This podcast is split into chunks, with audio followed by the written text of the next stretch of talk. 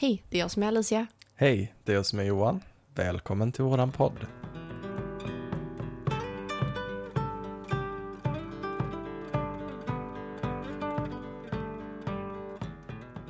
Du Alicia, Ja.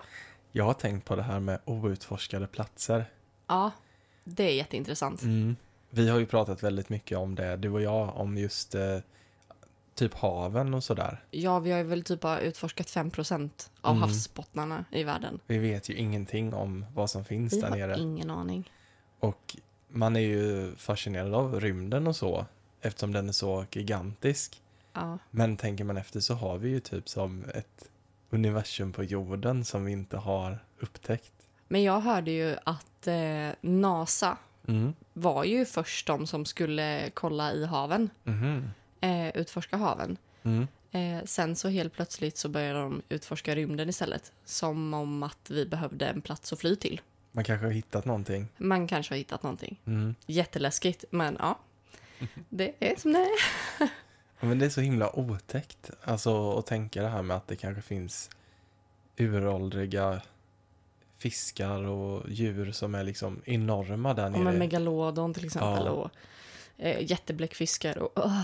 Mm. Alltså min värsta skräck är ju djupa vatten. Mm. Jag tycker det är jätteobehagligt alltså. Mm. Och det här med sjöjungfrur. Alltså, Ja Det- men det är ju jättemycket forskning på nu Ja. och så här, ja, konspirationsteorier och grejer. mm. ja, de, de kommer ju någonstans ifrån. Ja, och att de ploppade upp i historien typ samtidigt i, över hela världen. Mm. Och det, är inte, det var ju precis när människorna började liksom utforska haven. Mm. Då dök de upp i helt olika kulturer samtidigt. Liksom. Ja. Det finns ingen möjlighet att de har eh, pratat ihop sig. Liksom. Ja, varför man nu skulle göra det. Men, Ja. Men eh, idag så har vi faktiskt ett, eh, eller en berättelse. ja, som, Som, eh, vi har läst in. Eller som mm. du mest har läst in. Ja. Du har varit med och gjort lite röster där. Ja, Men eh, den var så himla spännande. så vi har faktiskt dedikerat hela avsnittet till den här berättelsen. Mm. Så ni får bara luta er tillbaka och, och njuta. Njuta av att bli lite skrämda. Ja. Mm. Den här berättelsen är hämtad från Reddits underforum No Sleep och är skriven av eh, The Crooked Boy. Det finns en stege mitt ute på havet. Stegen upptäcktes 25 mil utanför kusten av Maine av en hummerfiskare. Toppdelen av en rostig stege, patinerad och täckt med havstulpaner som sticker upp genom havets glasklara yta. Du har inte hört något om det på nyheterna. Du skulle inte ha gjort det. Flottan tystade ner det snabbare än du kan säga Semper Fortis. Sonarskanningar visade att stegen fortsatte rakt neråt i åtta mil. Det är sex mil längre än havsbotten. Försvann sedan ner i en nyligen upptäckt grav som fick Marianergraven att se ut som den grundaste delen av en pool. Okej, jag överdriver lite. Men det är självklart att högt uppsatta personer var oroliga. Vem i helvete hade byggt en stege mitt ute på havet? Var kom den här graven ifrån? Ufon? Ryssland? Det är där jag kom in i bilden. Jag var MITOC-officer i flottans oceanografiprogram jobbade med experimentella, äh, strunt samma. Inte för att det spelar någon roll, det gör det. Men om jag pratar om vad jag gjorde, vem jag är och varför jag är här, skulle jag utan tvekan vakna upp på en fallucka med ett rep runt halsen och bli anklagad för förräderi av en kille i en stryktålig uniform. Jag antar att det ändå finns en förbaskat stor chans att det kan hända ändå. Ändå känner jag mig tvungen att dokumentera detta eftersom ja, människor förtjänar att veta vad jag såg. Sakerna som hemsöker insidan av mina stängda ögonlock varje natt. Jag är på ett militärsjukhus just nu, sängliggandes i min egen privata svit. Jag försöker läka, men utan vila verkar det vara omöjligt. Jag tänker att det kanske kan hjälpa att få detta ur systemet. Jag hoppas åtminstone det. Men vad är det de säger i Shawshank? Hopp är en farlig sak. Hur som helst, jag har aldrig varit bra på att veta var man börjar. Men jag antar att jag borde börja med dyket. Vi kallade det för en undervattensfarkost, men det var egentligen en dräkt. Det här var ingen Jules Verne-klumpig, otymplig dykardräkt som sjönk som en sten. Nej, den var lätt, motståndskraftig mot tryck och utrustad med alla möjliga finesser som gav den dess rättvisa smeknamn, Iron Man. Det betyder inte att den var en av de där åtsittande grejerna som man ser djuphavsdykare bära. Den såg mer ut som de där dräkterna som killar använder för att desarmera bomber i krigszoner. Med det sagt var jag tacksam över att jag inte skulle behöva bära en 30 kilos syrgastank som förvred min ryggrad. Iron Man var utrustat med ett elektrolysfilter som omvandlade havsvatten till andningsbart syre. Hela härligheten var osynlig på fiendens radar och skulle enligt uppgift kunna klara av en sån här nedstigning. Inte för att den hade testats tidigare, men ändå. I grund och botten skulle jag kravla mig ner längs en kuslig 12 kilometer lång havsstege i en experimentell dräkt som bara hade testat i flottans simbassänger. Mina kollegor såg öppet mål i detta dilemma och kallade mig skämtsamt Laika under de timmarna som ledde fram till dyket. Om du inte visste det tidigare så var Laika hunden som sovjeterna skickade upp i rymden på 50-talet. Hunden som dog. Så där stod jag på kanten av ett litet flottfartyg, också experimentellt, fråga inte ens, och betraktade de första få stegen på havsstegen som stack upp sex meter från styrbord. Jag undrade om detta skulle bli mitt sista smakprov av frisk luft. Jag hoppas din lunch inte var för riskabel. Skämtade min kollega Matilda med ett snett leende. Fiser du den där grejen så kommer du förmodligen att kvävas. Jag log, men bakom mitt leende fanns det nerver. Råa, pirrande nerver. Jag tror att hon såg det, för hennes hand landade på min axel. Det kommer gå bra, Jones. Den här gången log jag på riktigt och jag hoppades att hon hade rätt. En tekniker i närheten frågade om jag var redo. Jag nickade och den klumpiga undervattensfarkostens hjälm sänktes ner som en meteor över mig. Det var verkligen som Iron Man. Det stora fönstervisiret på hjälmens framsida fungerade också som en skärm med syre och djupavläsningar samt direktkommunikation till och från mina människor ovanför ytan. Det fanns även en point of view-kamera som matade dem med min synvinkel så att de kunde övervaka och spela in min nedstigning, vilken hade påbörjats för en timme sedan nu. Jag klättrade ner, steg efter steg. Dagsljuset bleknade när jag sjönk ner i det grumliga djupet. Fiskar rasslade förbi, ett knippe sjögräs rullade förbi. Allt var mycket idylliskt och märkligt existentiellt. Havet, jag pratar om det vida, nakna djupet, är enormt och oändligt. Tittar du åt båda hållen ser du inget annat än blågrönt vatten och virvlande sedimentväggar. En påminnelse om hur otroligt liten och obetydlig du är. Det bekymrade mig inte särskilt mycket, tills klättringen. Nu kommer jag aldrig röra havsvatten igen. Är du okej, okay, Jones? hörde jag Matildas röst i mitt öra. Ja, älskling, jag mår toppen. Mina deltamuskler skriker. Du borde ha tränat mer på gymmet. Vart fan går skattebetalarnas pengar om du inte ser bra ut på en rekryteringsaffisch? Jag kände ett leende sprida sig över mitt ansikte. De använder modellen för den sortens grejer med den budgeten vi har. Vad då? Säger du att den välbyggda unge hunken som säger formad av havet inte är en riktig sjöman? Vad fan gick jag med då för? Jag skrattade. Herregud. Om jag hade vetat att jag skulle få så här mycket en på en tid med dig hade jag tagit på mig Iron Man-dräkten för länge sedan. Jag är också här. Bradleys röst. Tänk dig en drönaroperatör. En ranglig, finnig kille, uppvuxen med Call of Duty. Det är Bradley. Vad säger man om att tre blir trångt? frågade jag. Det säger att du närmar dig 500 meter, sa Bradley. Herregud, redan? Jag tittade mig omkring. Det hade blivit mörkare. Havet runt mig försvann in i ett djupt mörkblått som flöt ihop med ett grumligt moln. Jag dubbelkollade min lina. Den var säker. Det var en tjock stålvajer som löpte genom en rulle.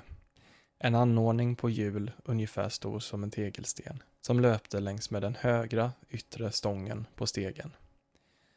Linan var där ifall jag, av någon anledning, tappade greppet om de smala rostiga stegpinnarna. För om det hände, är det någon som har sett Gravity? Jag ryckte till vid tanken på att sjunka ner utan något eller någon som kunde rädda mig. Hur går det med andningen? Frågade Matilda. Jag log åt omtanken i hennes röst och tittade upp på det lilla svarta ögat på den övre högra delen av visiret. Där satt en kamera som pekade ner mot mig. De kunde se mitt ansikte. Teoretiskt sett skulle jag också kunna se deras, om de hade bestämt sig för att skicka några bilder till min skärm på visiret. Men det var inte tid för skämt nu. Min skärm var fylld med numeriska avläsningar. På vänster sida satt en liten karta som visade stegen och min position. En liten röd prick på den. Jag hade knappt gjort några framsteg. Bara bra älskling, svarade jag Matilda. Anledningen till att vi inte använde en undervattensfarkost eller en sån där ubåt, enmanskista som är ansluten till ytan med en stålvajer var för att jag skulle hålla utkik efter eventuella markeringar eller symboler som kunde vara ingraverade i stegens metall. Något som kunde antyda dess ursprung. Men hittills hade det bara varit havstulpaner, krabbexoskelett och ett tjockt lager av alger. När får jag glida längs stegen? Eller kan du visa en film på min skärm? Det här börjar bli tråkigt. Jag skämtade lite, men inte riktigt. Det var tråkigt som fan. Ett steg efter det andra. För att göra nedstigningen snabbare tänkte jag glida längs stegen. Händerna då omfamnande de yttre stångarna, fötterna på utsidan för att bromsa. Men jag kunde inte göra det förrän jag hade nått ett visst vattentryck. Något nördigt tjafs om hur det skulle bli lättare att kontrollera nedstigningen då. Min säkerhetslina skulle inte vara ett problem där. Rullen var byggd för att kunna gnaga sig igenom stenar och hade tillfredsställande krossat sig igenom havstulpaner hela vägen ner. Vid tusen meter, sa Bradleys röst. Plockade ni det numret ur en hatt? Ju djupare du går, desto större är trycket som påverkar dig. Gör det lättare att kontrollera. Fan, då missade jag nog den dagen i skolan, skämtade jag. Delvis. Det var med i introduktionen, sa Bradley, utan att försöka dölja sin irritation. Jag tror att han måste ha varit lite avundsjuk på min relation med Matilda. Ja, den missade jag också, la jag till. Matilda skrattade. Jag log igen, även om jag inte hade skämtat. Närmar oss 750 meter, Laika. Sa Matilda och kallade mig det där förbannade hundnamnet. Bäst att jag har lite mer tur i benen än ryssarnas hundar, sa jag och hoppades innerst inne att jag hade rätt. Jag skulle hata om ni fick dra upp mig och bara hittade mitt nakna skelett. Du har charm. Det måste vara värt något. Sa Matilda med ett leende i rösten. Är det värt middag nästa vecka? Bradley stönade. Herregud, ni gör mig äcklad. Jag skrattade. Kom igen, ta det inte så tungt. Du kan ju bära på ringarna på bröllopet. Matilda skrattade. Middag först. Var? Jag känner till en jättebra plats kallad Basens kafeteria. Klockan åtta på fredag. Då är det en dejt, sa jag och fortsatte ner i avgrunden. Jag hade arbetat upp en dödlig svett när jag nådde midnattszonen som infann sig på cirka tusen meters djup. Grumlig svart förtvivlan slöt sig nu omkring mig. Det var kvävande, skrämmande. Jag klickade på mina axelmonterade strålkastare. Två kraftfulla ljusstrålar sköt framåt och en ful djuphavsfisk med en mungipa full av huggtänder flög förbi mitt huvud.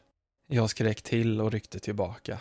Nästan så att jag tappade greppet om stegen. Vad är det? Är du okej? Frågade Matilda oroligt. Det är lugnt. Djävulens avkomma överraskade mig bara. Djuphavslivet. Djupaste delen. Du kan glida nu, sa Bradley. Jag tvekade. Plötsligt osäker på hur jag kände inför att störta ner i det djupa, bläcksvarta mörkret under mig med okända hastigheter. Okej då, önska mig lycka till kids. Lycka, Lycka till. till. sa Bradley och Matilda i kör. Jag tog ett djupt andetag, flyttade mina händer och fötter från stegen till de yttre stängerna. Och sen började jag glida. Det var inte lika spännande som jag hade trott, men det var betydligt snabbare och mindre ansträngande än att klättra ner. Mina ögon följde stegen som nu flimrade förbi, fortfarande på jakt efter några markeringar eller symboler. Ett par gånger stannade jag tvärt då jag trodde att jag hade sett något, bara för att upptäcka att det bara var djuphavssörja som hade fastnat på metallen. När jag väl såg några märken hade jag glidit så långt att det inte spelade någon roll längre. Jag stannade till och var osäker på vad jag precis hade sett. Det var en konstig symbol som var etsad direkt i mitten av stegen framför mig. Det såg ut som en konstig korsning mellan arabiska och kinesiska tecken. Ni ser det här eller? Ingen svarade. Hallå? Ingen svarade nu heller. Slutligen Matildas röst. Jones, bilderna blir konstiga. Är du okej? Jag mår bra. Kommer ni igenom? Tystnad. Ingen svarade. Jones, är du där? Matilda lät orolig. Nej, jag sa att det är lugnt. Bradley med oro i rösten. Kompis, hör du oss? Jag mår fint. Hör ni mig? Svarade jag samtidigt som paniken nu stramade åt mina lungor. Var det något fel med kommunikationssystemet? Min skärm började flimra. Buggade ur liksom. Jag blev orolig. Jones, vi hör dig inte. Jag sträckte upp handen och gav visiret en smäll. Avläsningarna på skärmen riktades tillfälligt upp innan de flimrade utom kontroll igen. Nu var mina kollegors röster förvrängda. Ord gick förlorade och ett konstant surr av statiskt brus fyllde nu min hjälm. Jones, hör inte. Är du... Jag hör er inte. Rädsla i min röst. Ett lågt brummande ljud byggdes upp i mina öron och sen tystnad. Inga fler röster. Ingenting. Min hjälm badade i glansen av den flimrande skärmen. Jag hade förlorat kontakten med världen ovanför. Jag frös till, osäker på vad jag skulle göra härnäst. Jag fann mig själv tudelad mellan symbolen på stegen framför mig och avbrottet från mitt skyddsnät. Men det är inte helt sant. Kommer du ihåg den där säkerhetslinan som kopplade mig till stegen? Det fanns en liten knapp på rullen under ett genomskinligt lock. Tryck på den där knappen och rullen skulle snabbt dra mig tillbaka till ytan igen. Okej, vi kör på det. Jag var nu fast besluten av att jag skulle åka upp. Inget av detta var värt något om jag inte hade mitt team som höll min rygg. Jag fingrade fram en undervattenskamera som var gömd i en ficka på mitt bröst, tog ett foto av symbolen och började klättra de fem meter som återstod upp till rullen. Det var då jag såg sjöjungfrun. Den fladdrade ur sikte, siluetten av en fisk i människostorlek. Jag frös till. Osäker på vad jag hade sett. Den hade bara funnits där en kort stund, fångade ljuset från mina strålkastare. Sen var den borta. Hade jag verkligen sett något? Mina andetag var ytliga och det var kallt i min hjälm. Jag tittade åt höger. Vattnet var svart och grumligt. Jag tittade åt vänster och först insåg jag inte vad jag såg. En jävla mur av kroppar. Hundratals sjöjungfrur omringade mig. Deras ögon glödde som nålspetsar i ljuset, blottande sina gula och vassa tänder. Det var fruktansvärda djuphavsvarelser. Deras fiskstjärtar var gula och fjälliga, deras kroppar bleka och utmärglade. Istället för armar hade de tunna, stråliknande utskott med krokiga spetsar. När mitt ljus träffade dem bröt de upp och försvann snabbt in i mörkret i en kakafoni av skrikande kvidanden. Jesus Kristus, viskade jag med hes röst. Min hals var nu som sandpapper. Jag tittade upp och så rullen och knappen. Fem trappsteg bort. Knappen frestade mig ordentligt nu. Knappen som skulle rädda mig. Eller kanske var jag redan bortom all räddning. Jag väntade inte. Jag bara klättrade. Snabbt. Så fort jag kunde. Ett steg efter det andra. Fyra steg kvar. Tre. Två. Ett skränigt kvider splittrade nu plötsligt genom vattnet. Jag tittade åt vänster när en sjöjungfru kom farandes mot mig med dess krokiga utskott som nu klöste mot min dräkt. Jag grymtade och lyfte upp en försvarande arm. En rakbladskarp yta slet igenom min hud. Blod sprutade från min sargade arm. Jag skrek. Min dräkt tjöt och varnade i mitt öra. Tyget drogs omedelbart samman då dräkten automatiskt tätade såret när sjöjungfrun skenade iväg och en annan kom mot mig. Jag öppnade knappluckan på rullen, redo att trycka ner den när ett godståg brakade genom min midja. Det fruktansvärda, förvridna ansiktet av en sjöjungfru fyllde nu min skärm. Den hade tacklat loss mig från stegen. Jag flöt, nu intrasslad med denna fasansfulla varelse. Dess gälar vidgade sig när den skrek i mitt ansikte. Ett öronbedövande ljud som skar genom min mage som en isig dolk. Jag grymtade och tryckte in mina fingrar i dess gälar och jag hatade hur dess kött knastrade när jag vred om. Nu kämpade sig sjöjungfrun ur mitt grepp. Jag höll på att vinna. Men inte för en lång stund. Något dunkade in i stegen, skakade till rullen och något annat hamrade in i min rygg. Det var som att vara fast i en sopkross. Ett dussin av dessa varelser krossade mig nu. Jag skrek, flaxade och kämpade för mitt liv. Sen, plötsligt, sjöjungfrurna skingrades och stjärtfenorna fladdrade när de pilade bort ner i djupet. Jag var ensam. Helt ensam. Flytande genom vattnet. Tio, nej femton meter från stegen nu. Jag bedömde skadorna. Min dräkt var mestadels i ordning, förutom min arm då. Blod sprutade genom tyget och flödade ut i havet. Varje del av Iron Man var isolerad, så om en del blev skadad skulle det inte äventyra dräktens helhet. Så vatten hade ännu inte trängt in i min hjälm. Ännu. Det kunde mycket väl hända snart, för det fanns en spricka i mitt visir nu. Jag drog snabbt in mig själv och närmade mig stegen och rullen som var mitt sista och enda hopp. Sen såg jag det. Mitt hjärta sjönk och magen vreds om.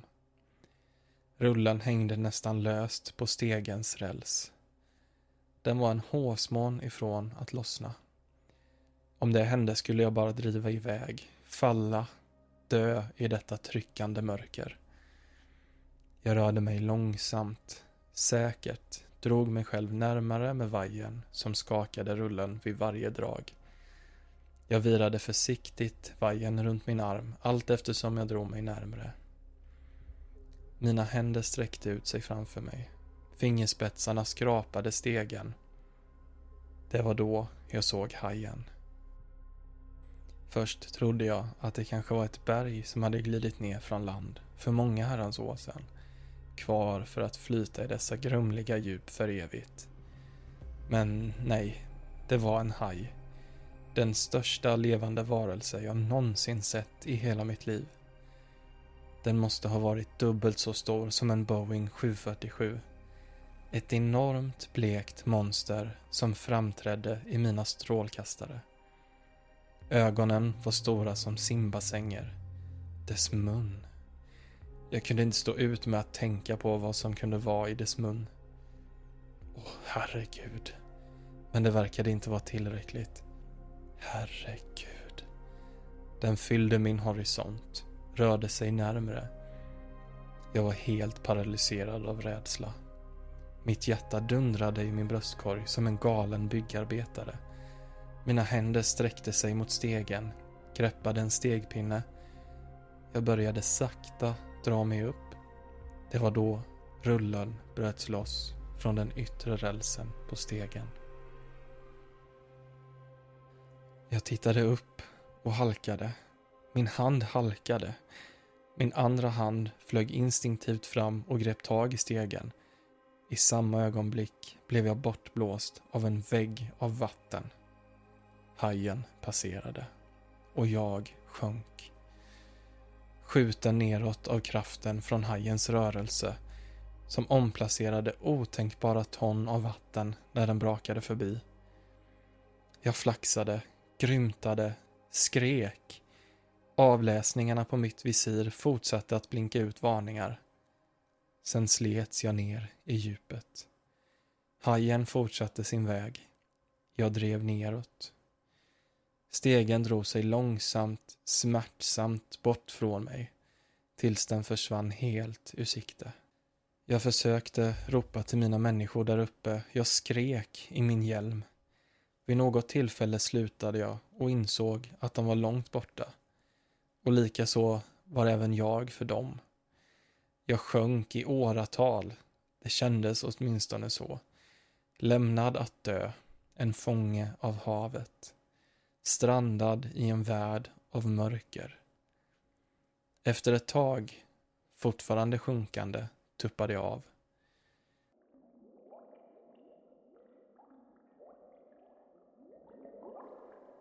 Jag ryckte till och vaknade vid botten av djuphavssänkan i ruinen av en stor stad. Stenpelare, torn av sten, skal av otroliga mausoleer och kolosseer steg upp överallt runt omkring mig, gröna i sin åldersgamla patina.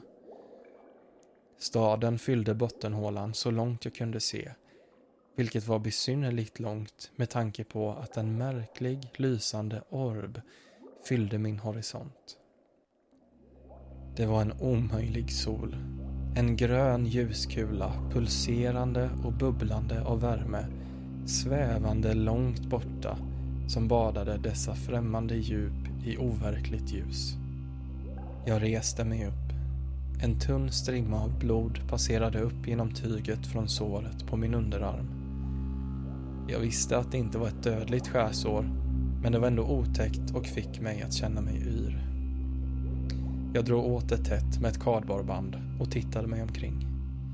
Det fanns inget annat än döda byggnader som sträckte sig ändlöst. Fula djuphavsfiskar skar sig in genom tomma fönster och dörröppningar. Jag vandrade runt i staden ett tag, letandes efter tecken på liv eller några spår av stegen som hade fört mig hit. Jag hittade inget av det. Jag gick en lång stund, timmar, kanske dagar. Jag sov då och då. Jag vaknade och fortsatte att gå. Tiden verkade fungera annorlunda här nere. Atmosfären kändes långsam och förvirrande. Jag är inte säker på hur länge jag vandrade. Jag fann omfattande piktogram på insidan av en kupolformad byggnad. De skildrade ett vattenfolk som en gång härskade över denna undervattensvärld. Jag såg 50 meter höga statyer av ett drakliknande odjur med flera huvuden, många kloförsedda ben och gälar utspridda över dess kropp. Bland dem fanns andra mindre statyer av odjuret som var ihoprullade likt en boll. Under den oändliga tid jag tillbringade i det sjunkna riket insåg jag att bollstatyer avbildade odjurets likhet som ett spädbarn ihopkurat i ett ägg. Det gav en helt ny betydelse åt den lysande gröna orben på horisonten. Ibland efter att ha stirrat på den gröna solen i timmar trodde jag att jag kunde urskilja konturerna av det embryonala odjuret som var ihoprullat. Pulserande av liv i väntan på att födas. Till slut gled mitt sinne ifrån mig. Jag hörde röster. Matildas, Bradleys, en skällande hund som jag tänkte kunde vara Laika. Ibland pratade jag med dem, Andra gånger gjorde jag det inte, bara tacksam för sällskapet. Och sen, efter lång, lång tid, dog jag.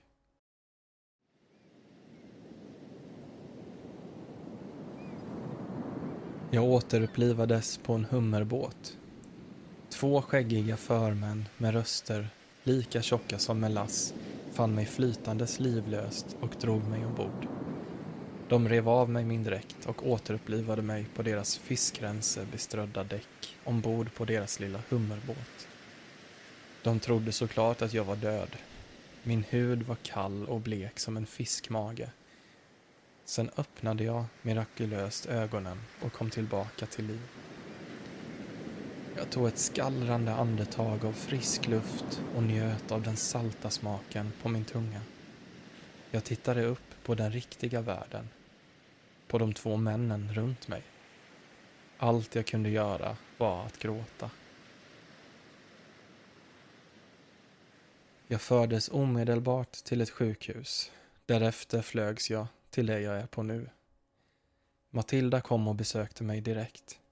Hon frågade mig vad som hade hänt och jag berättade för henne. Men jag kunde se i hennes ögon att hon inte trodde mig. Jag skulle inte tro mig själv ens. Jag var mager, mitt hår var långt och mitt skägg stubbigt. Jag såg ut som om jag hade överlevt ett helt liv på en öde ö. Förutom det faktum att jag var blek som ett spöke och inte solbränd som en kastanj. Men det var skönt att se henne. Tills hon tittade mig i ögonen och berättade att jag hade varit försvunnen i åtta månader. Militärman efter militärman kom för att besöka mig.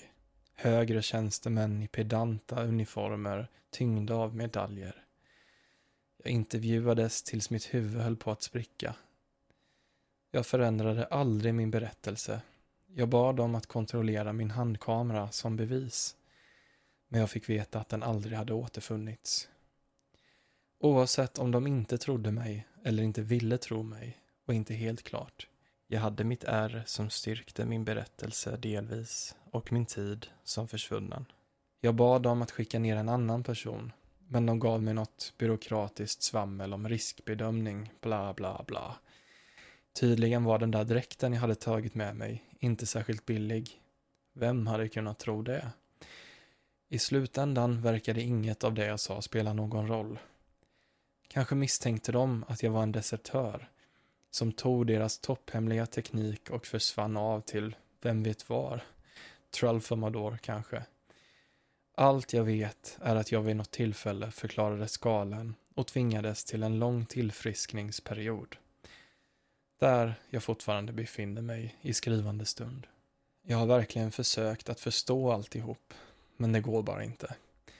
Jag undrar över stegen och om den byggdes som en inbjudan till den där undervattensplatsen eller som en flyktväg. Sen jag kom tillbaka har det funnits en ihålig verk i mitten av mitt bröst. En låg susning i själens djup. Det är ständigt närvarande. Det är förfäran. Förfäran över det jag sett. Förfäran över vad som kanske växer i den där gröna solen förfäran över vad som kan bli av världen om den där saken någonsin reser sig för att återkräva sitt rike. Jag har nått slutet av min berättelse och jag känner mig fortfarande inte bättre. Varje gång jag blundar ser jag den gröna solen. Jag ser den pulsera och flimra av liv. Och nu vet jag med säkerhet att det är ett ägg. Hoppas du tyckte den här berättelsen var lika nervkittlande som vi tyckte. Alltså den var jättespännande. Ja, den var väldigt rolig att läsa in också. Mm, det kan jag tänka mig. Mm. Jag hade ju bara mina repliker som sagt. Så. Ja. Men vi är tillbaka nästa vecka igen. ja. Och då har vi inte bestämt än vad det blir. Så Nej. det blir en överraskning. Det är som det brukar bli spontant. Mm. Men det är bäst. Mm. Det blir vad vi har tänkt på. Precis. Om du har lyssnat till slutet så kommentera Megalodon på detta inlägget som vi lägger ut om podden. Ja, gör det. Ja. Vi hörs nästa vecka. Det gör vi. Hej då! Hej då!